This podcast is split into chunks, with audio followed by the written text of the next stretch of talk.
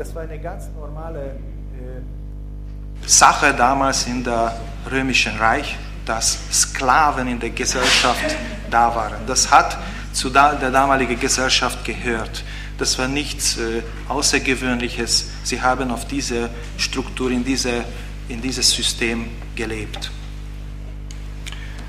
Äh, das war circa, wenn ich, also wenn ich richtig nachgeschaut habe, circa vielleicht 15, 30 Prozent der Gesellschaft, wenn, es, wenn die Daten richtig sind, wenn man überhaupt das wissen kann. Und äh, es gab von den Sklaven auch unterschiedliche äh, Einstufungen. Es gab Sklaven, die so wie Haushälter waren, so wie Josef bei Potiphar die eine gewisse Freiheit gehabt haben und äh, die, ihre Dienste gemacht haben, aber wir, sie waren im, in diesem Haushalt auch versorgt. Dann gab es hochgestellte äh, Sklaven, die sehr gebildet waren und sie sind äh, auch für diesen Dienst, aber mit einem sehr hohen Ansehen eigentlich äh, äh, können wir einstufen und, und sie haben vielleicht die Kinder unterrichtet oder, oder also sie waren wirklich äh, sehr angesehen, obwohl sie Sklaven waren. Und dann gab es aber trotzdem die dritte Gruppe, die Sträflinge, die Sklaven geworden sind, weil sie vielleicht etwas gemacht haben, was äh, das, äh, der Grund war, dass sie dann äh, Sklaven geworden sind und sie haben eigentlich wenig äh, Freiheit gehabt. Also diese ganze Sklaverei zu verstehen ist vielleicht so, damals gab es kein soziales Netz, damals gab es keine Rente. Und, und wir müssen es nicht unbedingt so äh, extrem äh, anschauen, wie wir es von, von Amerika kennen, sondern das war wirklich für die Leute ein gewisser Schutz und ein gewisser Rahmen, wo sie leben konnten.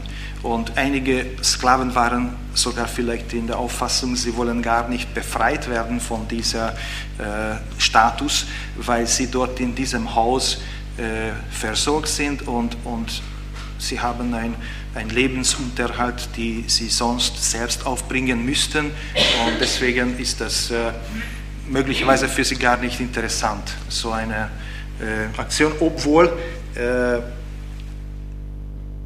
vielleicht gerade Paulus gerade deswegen äh, bittet die Sklaven, gehorcht eure irdischen Herren deswegen, weil einige doch rebelliert haben und, und äh, äh wollten doch frei werden, äh, verständlicherweise. Und äh, wie kommt das? Also die Sklaven sitzen in der Gemeinde und hören das Evangelium. Und sie verstehen, dass Gott jeden Menschen liebt, gleich liebt.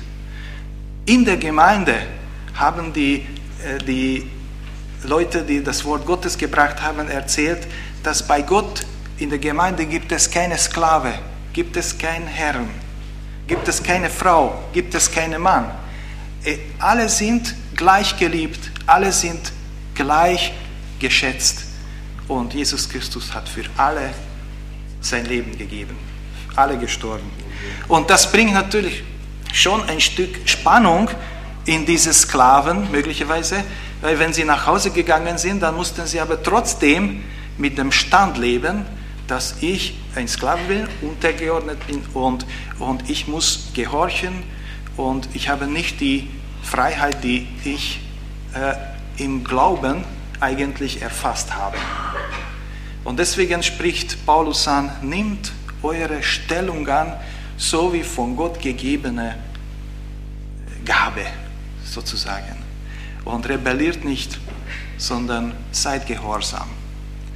Aber was wir bei jeder drei Gruppen, was ich erwähnt habe, Kinder, Frauen und, und Sklaven, überall sehen wir, dass Paulus dieses Ungleichgewicht, was da war, das wieder, wieder in ein Gleichgewicht bringen und, und dann spricht die Herren an und sagt, äh, versucht nicht sie, also die Sklaven, mit Drohungen einzuschüchtern, sondern denkt daran, dass es einen gibt, der sowohl ihr Herr ist als auch euer Herr ist. Also er spricht die Personen, die Vorgesetzten, ihr sollt nicht äh, diese Menschen quälen äh, und, und, und schlecht behandeln, sondern denkt daran, ihr habt das gleiche Herr über euch. Und da spüren wir eigentlich die Liebe Gottes. Dass Gott will, dass wir einander lieben, ob wir Herren sind, ob wir Sklaven, also vielleicht untergeordnet sind, dass, dass da eine, eine, eine, eine gutes Miteinander funktionieren kann.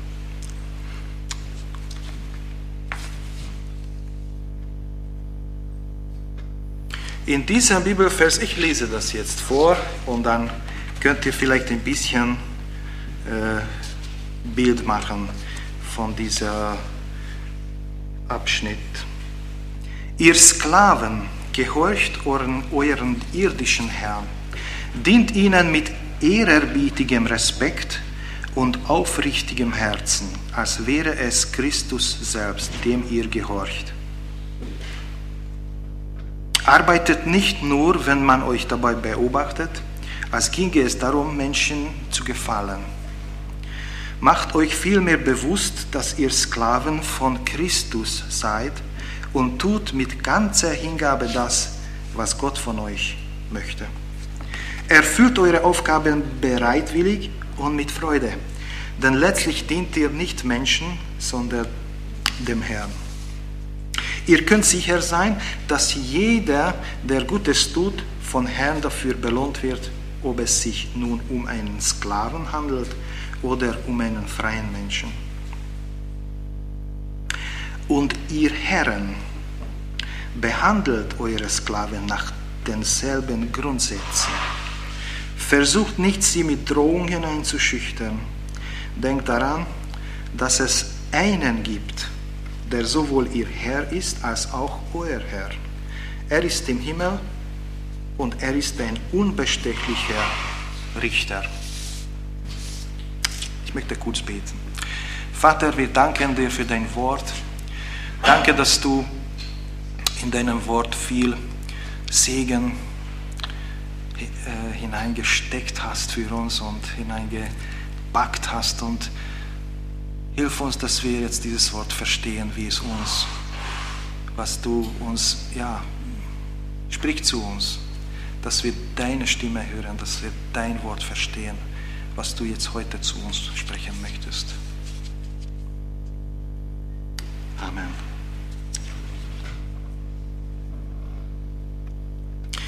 Ja, also hier geht es in erster Linie nicht um Leistung, nicht um Taten, nicht um Gesetze, sondern um eine innere Einstellung.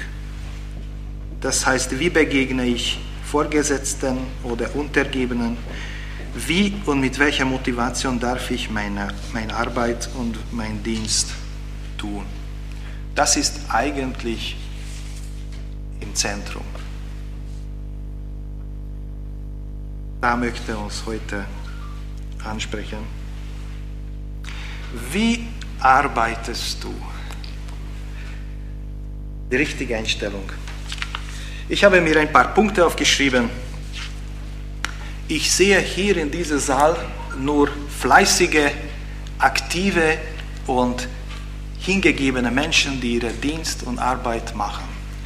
Wenn ihr diese Predigt hört, diese Punkte, auch Forderungen, dann hört mit dem Ohren zu das ist eigentlich für euch eine Bestätigung, dass das hier, was ihr macht, das macht ihr gut. Okay? Das ist, ich weiß, aber ich muss über das Wort sprechen. Ich kann nichts anderes sagen. Also was mich angesprochen hat, seid aktiv. Was heißt das? Hier, wenn wir das gelesen haben, hier steht dient, arbeitet, tut mit ganzer Hingabe, dient, Paulus spricht in jedem Satz aktiv die Sklaven, spricht heute uns an, seid aktiv, wenn es um die Arbeit geht. Und warum ist es so? Freud hat gesagt, es gibt menschliche Reife zwei wichtige Aspekte. Liebesfähigkeit und Arbeitsfähigkeit. Das, das, das zeichnet einen reifen Menschen. Und wir wissen, dass durch eine angemessene, zu uns passende Arbeit äh, bietet uns eigentlich ein Stück Sicherheit, Erfüllung, Verantwortungsbewusstsein, Identität. Nur es ist wichtig, das ist wichtig, dass wir nicht davon abhängig sind. Aber das darf ein Stück uns äh, auch diese Sicherheit und alles geben. Und wir kennen das, wenn wir arbeiten und wenn wir Dienste machen, dann entwickeln uns selbst und wir werden eigentlich zu den Menschen, die Gott uns, Gott von uns machen wollte. Das ist eine Erfüllung, das ist eine, eine, eine das ist für unsere persönliche Entwicklung etwas ganz Positives. Also deswegen dürfen wir für unsere Arbeit dankbar sein, für alles, was wir machen, für die Arbeitsstelle und auch für jede Sache, wo wir dienen und arbeiten können, unabhängig, ob wir eine Stelle haben oder nicht haben, oder einen Dienst haben oder zu Hause sind. Äh, die Frauen, die wahrscheinlich viel mehr Arbeit machen als die Männer in der Arbeit, in der offizielle, wer weiß ich will es nicht vergleichen, aber, aber die Frage ist nicht, wo du arbeitest. Vielleicht ist deine Arbeitsstelle zu Hause oder wo, wo auch immer. Aber ich möchte euch einfach bestätigen, seid aktiv dabei. Sucht die Gelegenheiten. Schade, wenn ich immer wieder in der Arbeit an Leute begegne, die äh, halt so schauen, dass die anderen auch einen Platz bekommen bei der Arbeit auch andere dazukommen können. Seien wir aktiv. Suchen wir, wo kann ich was tun? Wo kann ich etwas machen? Oder wie schön es ist, wenn der Chef da ist und sagt, ja, was könnte ich für Sie tun? Oder wie, wie, wie können wir das noch besser machen? Oder es geht um eine innere Einstellung, um eine Haltung, wie ich die Arbeit gegenüber stehe und wie ich den Fortgesetzten und den Untergebenen gegenüberstehe. Da möchte ich euch ermutigen. Wo kann, wo kann ich meinen Beitrag leisten in dieser Welt? Und das ist auch gut zu wissen, wir hinterlassen durch unsere Arbeit in dieser Welt Spuren. Das, ist, das bleibt nicht ohne Auswirkung. Wir können es in unserem Dienst, in unserer Arbeit sehen, wie das dann praktisch äh, ausschaut. Der nächste Punkt ist, sei dabei demütig. Demut, Demut. Demut, ich habe eine gute Definition gefunden. Demut heißt Verzicht auf Überlegenheit. Das heißt, ich will nicht den anderen Menschen von oben betrachten, sondern auf die Augenhöhe, gleich stelle mich über die, nicht über die anderen Menschen. Möglicherweise auch, wenn ich äh, vielleicht Vorgesetzter bin, sondern versuche immer runterzukommen und so die andere Person begegnen als ein Mensch. Auch meine Kollegen. Es gibt so viele Probleme in der Arbeit, wo Menschen versuchen, immer, also Machtkampf, Positionskampf, Konkurrenzkampf, ihr kennt das alles. Und das macht so viel Unheil in Arbeiten und in Diensten. Es ist schade, wenn wir äh, da in diese Richtung vielleicht hineinrutschen. Es geht um eine Haltung, um eine innere Haltung und das heißt dienen und nicht herrschen. Eine dienende Haltung, ich diene dich. Ich bin der Dienst, ich bin der Knecht des Herrn. Ich diene Menschen. Diese Einstellung ist gut, wenn wir ihn haben. Was für ein gutes Gefühl ist für die Arbeitskollegen, wenn sie das spüren, diese Haltung. Ich diene. Und dann kommt so viel Segen in unser Leben. Wie war es bei Jesus? Ich möchte ein Beispiel von Jesus vorlesen. Äh, kennt ihr die Philipperbrief, Christushymne? Das ist die Haltung, die euren Umgang miteinander bestimmen soll. Es ist die Haltung, die Jesus Christus uns vorgelebt hat. Er, der Gott in allem gleich war und auf seine Stufe mit ihm stand, nutzte seine Macht nicht zu seinem eigenen Vorteil aus. Im Gegenteil, er verzichtete auf alle seine Vorrechte und stellte sich auf diese, dieselbe Stufe wie ein Diener. Er wurde einer von uns, ein Mensch wie andere Menschen, aber er erniedrigte sich noch mehr. In Gehorsam gegenüber Gott nahm er sogar den Tod auf sich. Er starb am Kreuz wie ein Verbrecher.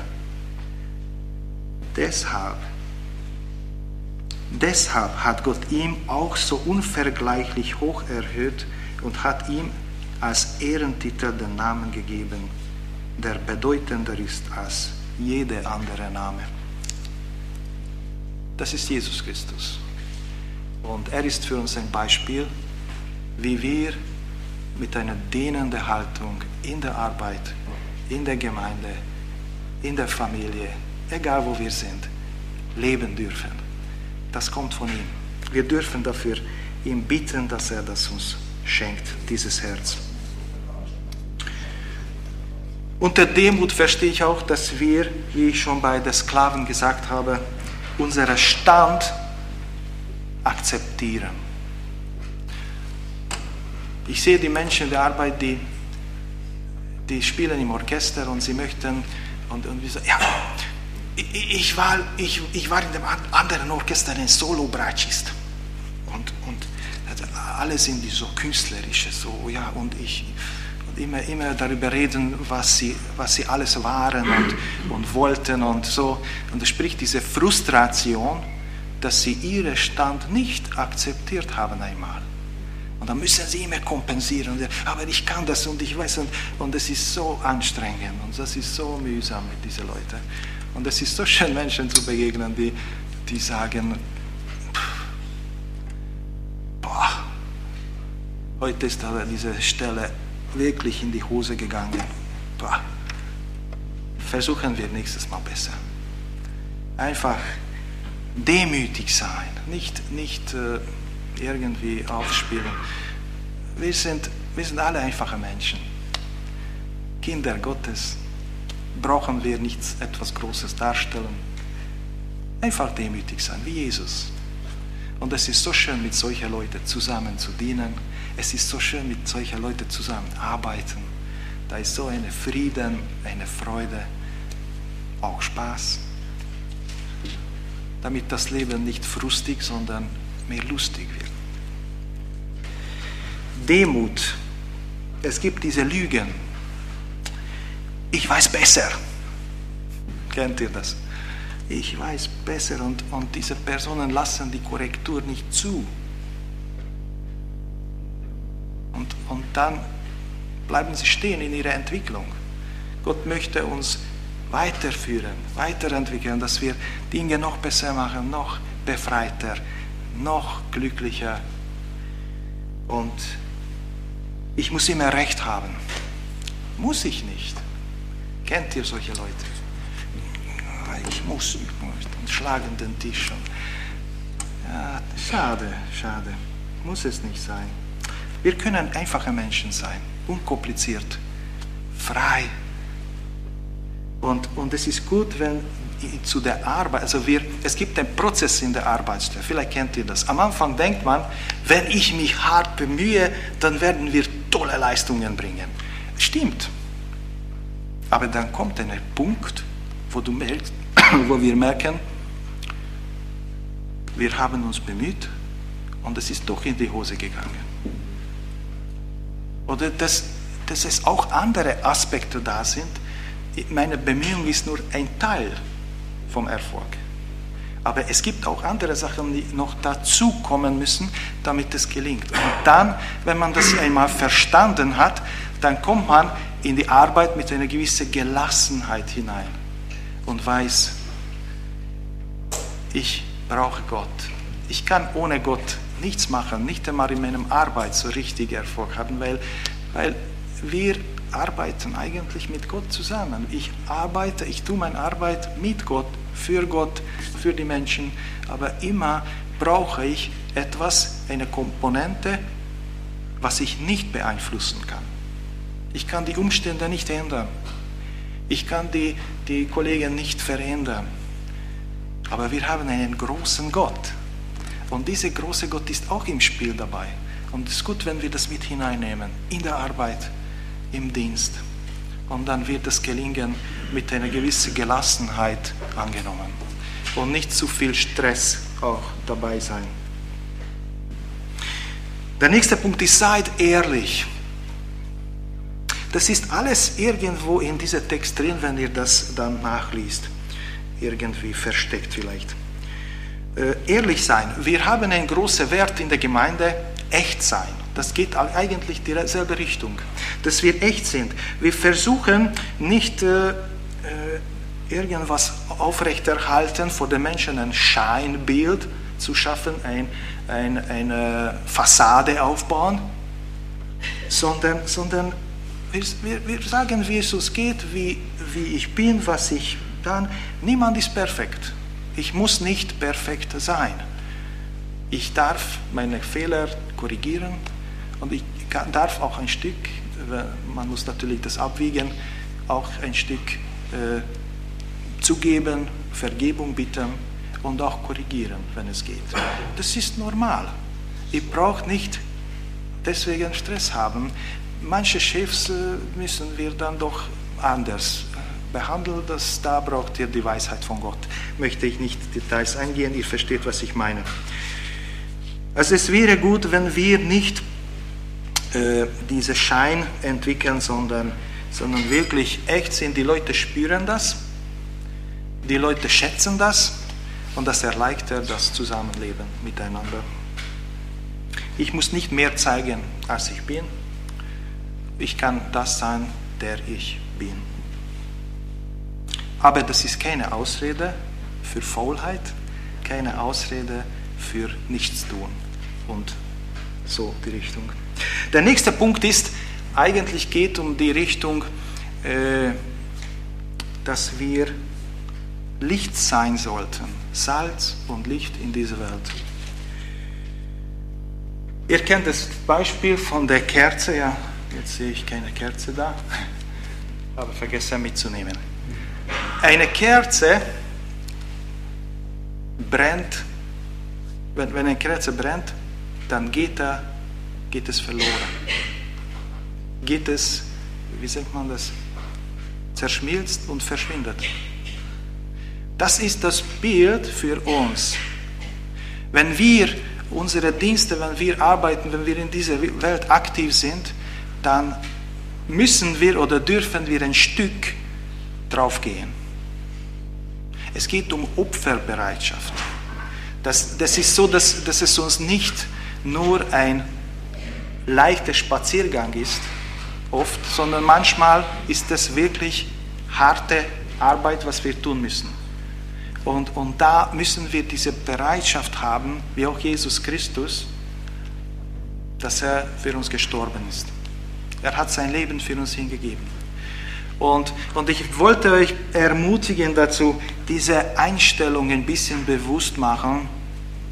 Ich bin für diese Welt da, nicht für mich selbst, nicht für meine äh, Karriere, für meine, äh, dass ich dann äh, irgendwie viel Geld verdiene nur und dann mache ich meinen Spaß damit, sondern wir dienen in dieser Welt mit. Wie schreibt Paulus, dient ihr, tut ihr mit ganzer Hingabe das, was ihr tut. Mit ganzer Hingabe. Die Kerze geht, brennt ab und verschwindet, aber er hat Licht gemacht in dieser Welt.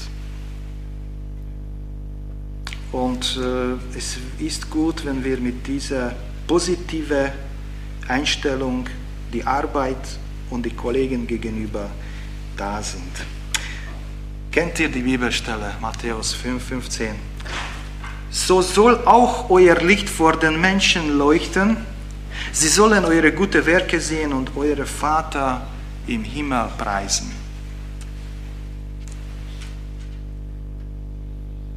Ja, es fasst eigentlich zusammen diese vier Punkte ein Stück. Seid aktiv, seid demütig, seid ehrlich und seid Licht, Salz und Licht in dieser Welt.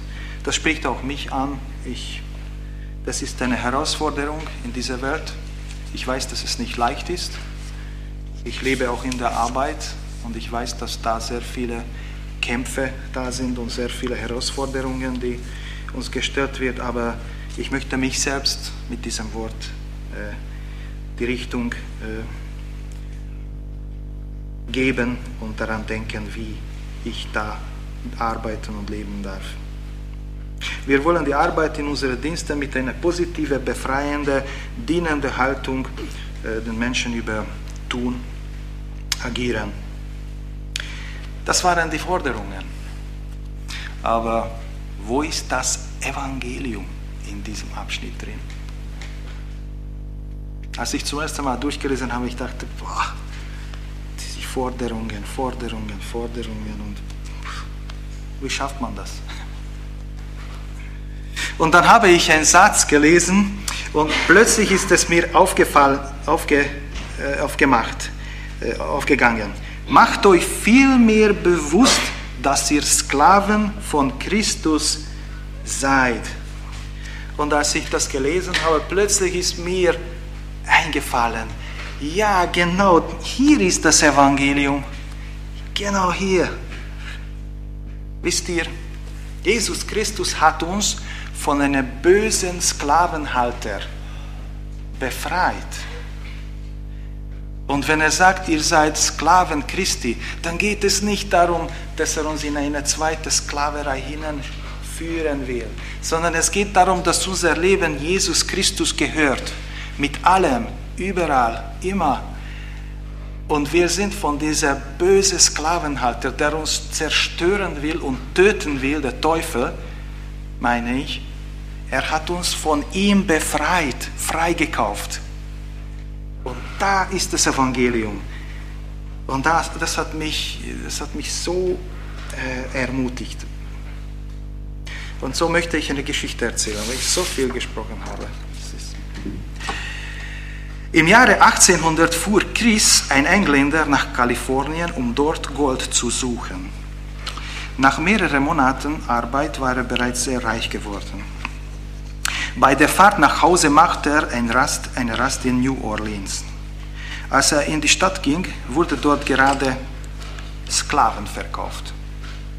Viele Leute schauten die Aktion zu. Wer bietet 50 Dollar, vielleicht war es Dollar damals, weiß ich nicht, schrie der Händler. Ein schönes schwarzes Mädchen stand am Podest. Chris bat die doppelte Summe und so konnte er das Mädchen kaufen. Das Mädchen kam zu ihm runter, spuckte ins Gesicht und schrie verzweifelt, ich hasse sie. Chris nahm das Mädchen und ging mit ihr in die Stadt. Dort bat er sie, auf ihn zu warten, bis er etwas erledigt. Nach einer Weile kam Chris von einem Gebäude heraus und gab das Mädchen ein Zettel. Hier ist die Bestätigung, du bist frei. sagte Chris. Das Mädchen konnte nicht glauben, was sie hörte. Ich hasse Sie. Wollen Sie mich noch zum Gespött machen? schrie sie wieder. Chris nahm sie sanft bei der Hand und sagte ruhig, ich habe dich gekauft, um dich zu befreien. Das Mädchen fiel auf die Knie und sagte, wenn es wirklich wahr ist, dann will ich sie von Dankbarkeit dienen. Es ist leider zu wenig praktisch gewesen in der damaligen Zeit, aber wir wissen, dass es einige Beispiele da waren. Jesus Christus kam in die Welt, um zu suchen, was verloren gegangen ist. Er hat dich und mich gesehen und wollte uns, kostet was es wolle, für sich selbst gewinnen. Er starb am Kreuz und so hat er uns von der Macht der Sünde und Tod freigekauft. Er zwingt uns nicht, ihm zu folgen. Aber er ladet alle Menschen ein, eine persönliche Beziehung mit ihm. Und was noch der Hammer ist, er sagte an seine Jünger, ich nenne euch Freunde und nicht mehr Diener. Ich nenne euch Freunde und nicht Diener. Denn ein Diener weiß nicht, was sein Herr tut. Ich aber habe euch alles mitgeteilt, was ich von meinem Vater gehört habe. Das ist unser Herr.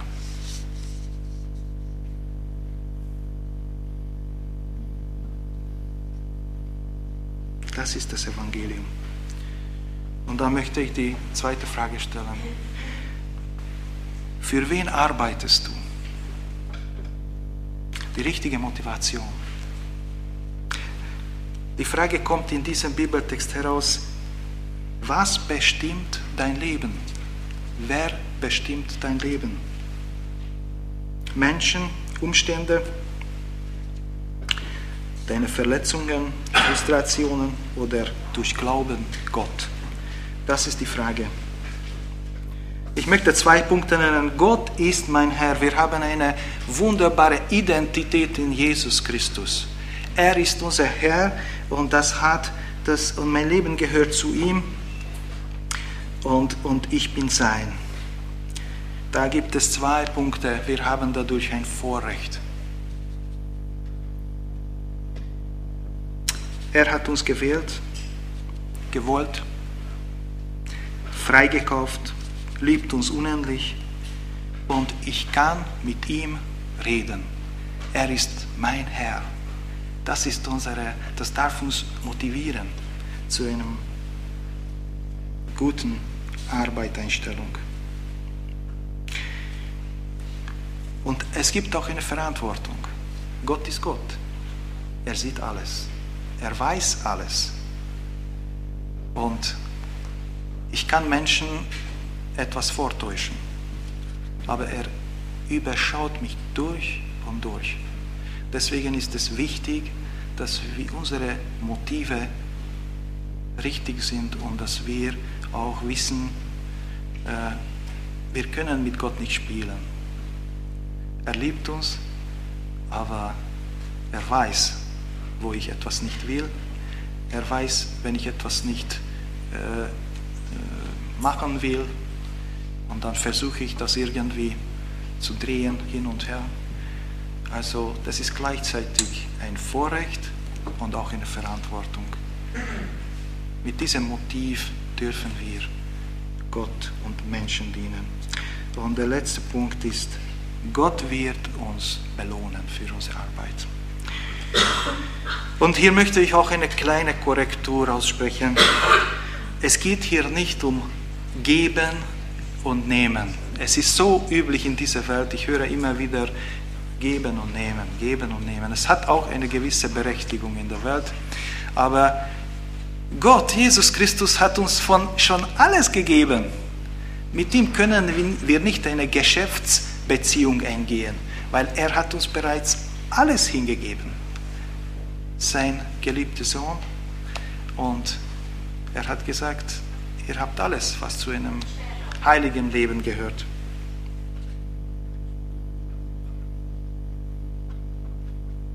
Und vielleicht habt ihr Lohn, vielleicht seid ihr gut bezahlt, vielleicht habt ihr weniger gut bezahlt, vielleicht habt ihr gar nicht, habt ihr gar keinen Lohn. Aber wir können es wissen, dass Gott weiß, was wir machen, was wir tun. Gott sieht, wo und wie wir uns einsetzen und er vergisst es nicht und er bleibt niemandem schuldig.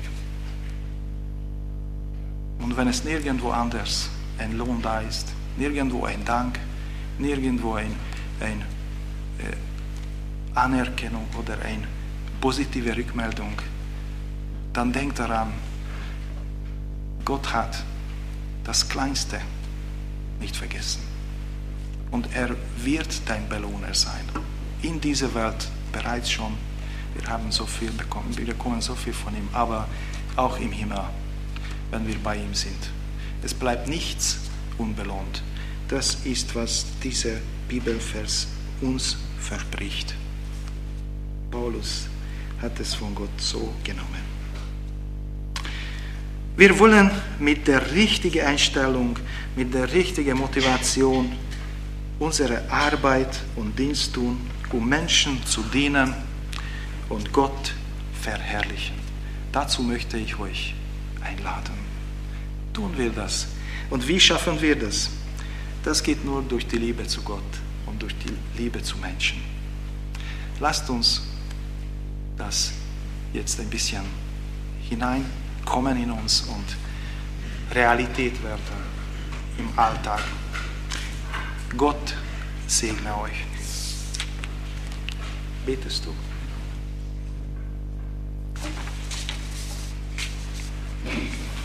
Komm, beten wir zusammen. Ja, Vater im Himmel, es ist ein Vorrecht. Es ist ein Vorrecht, dein Wort zu hören. Das ist ein Privileg, auch immer wieder neu korrigiert zu werden von den Dingen, wo wir gerade drinnen stehen. Ich möchte dir danken einfach für die Kraft und für die Weisheit, die in dem Wort verborgen ist. Und dass du voll gegenwärtig bist in unserem Leben und uns das Allerbeste geben möchtest. Ich möchte dir danken auch für den Ball, dass du ihn auch wirklich so segnest und ihm so ausrüstest und ihm wirklich auch so als Bereicherung darstellst. Danke dafür. Amen. Ich möchte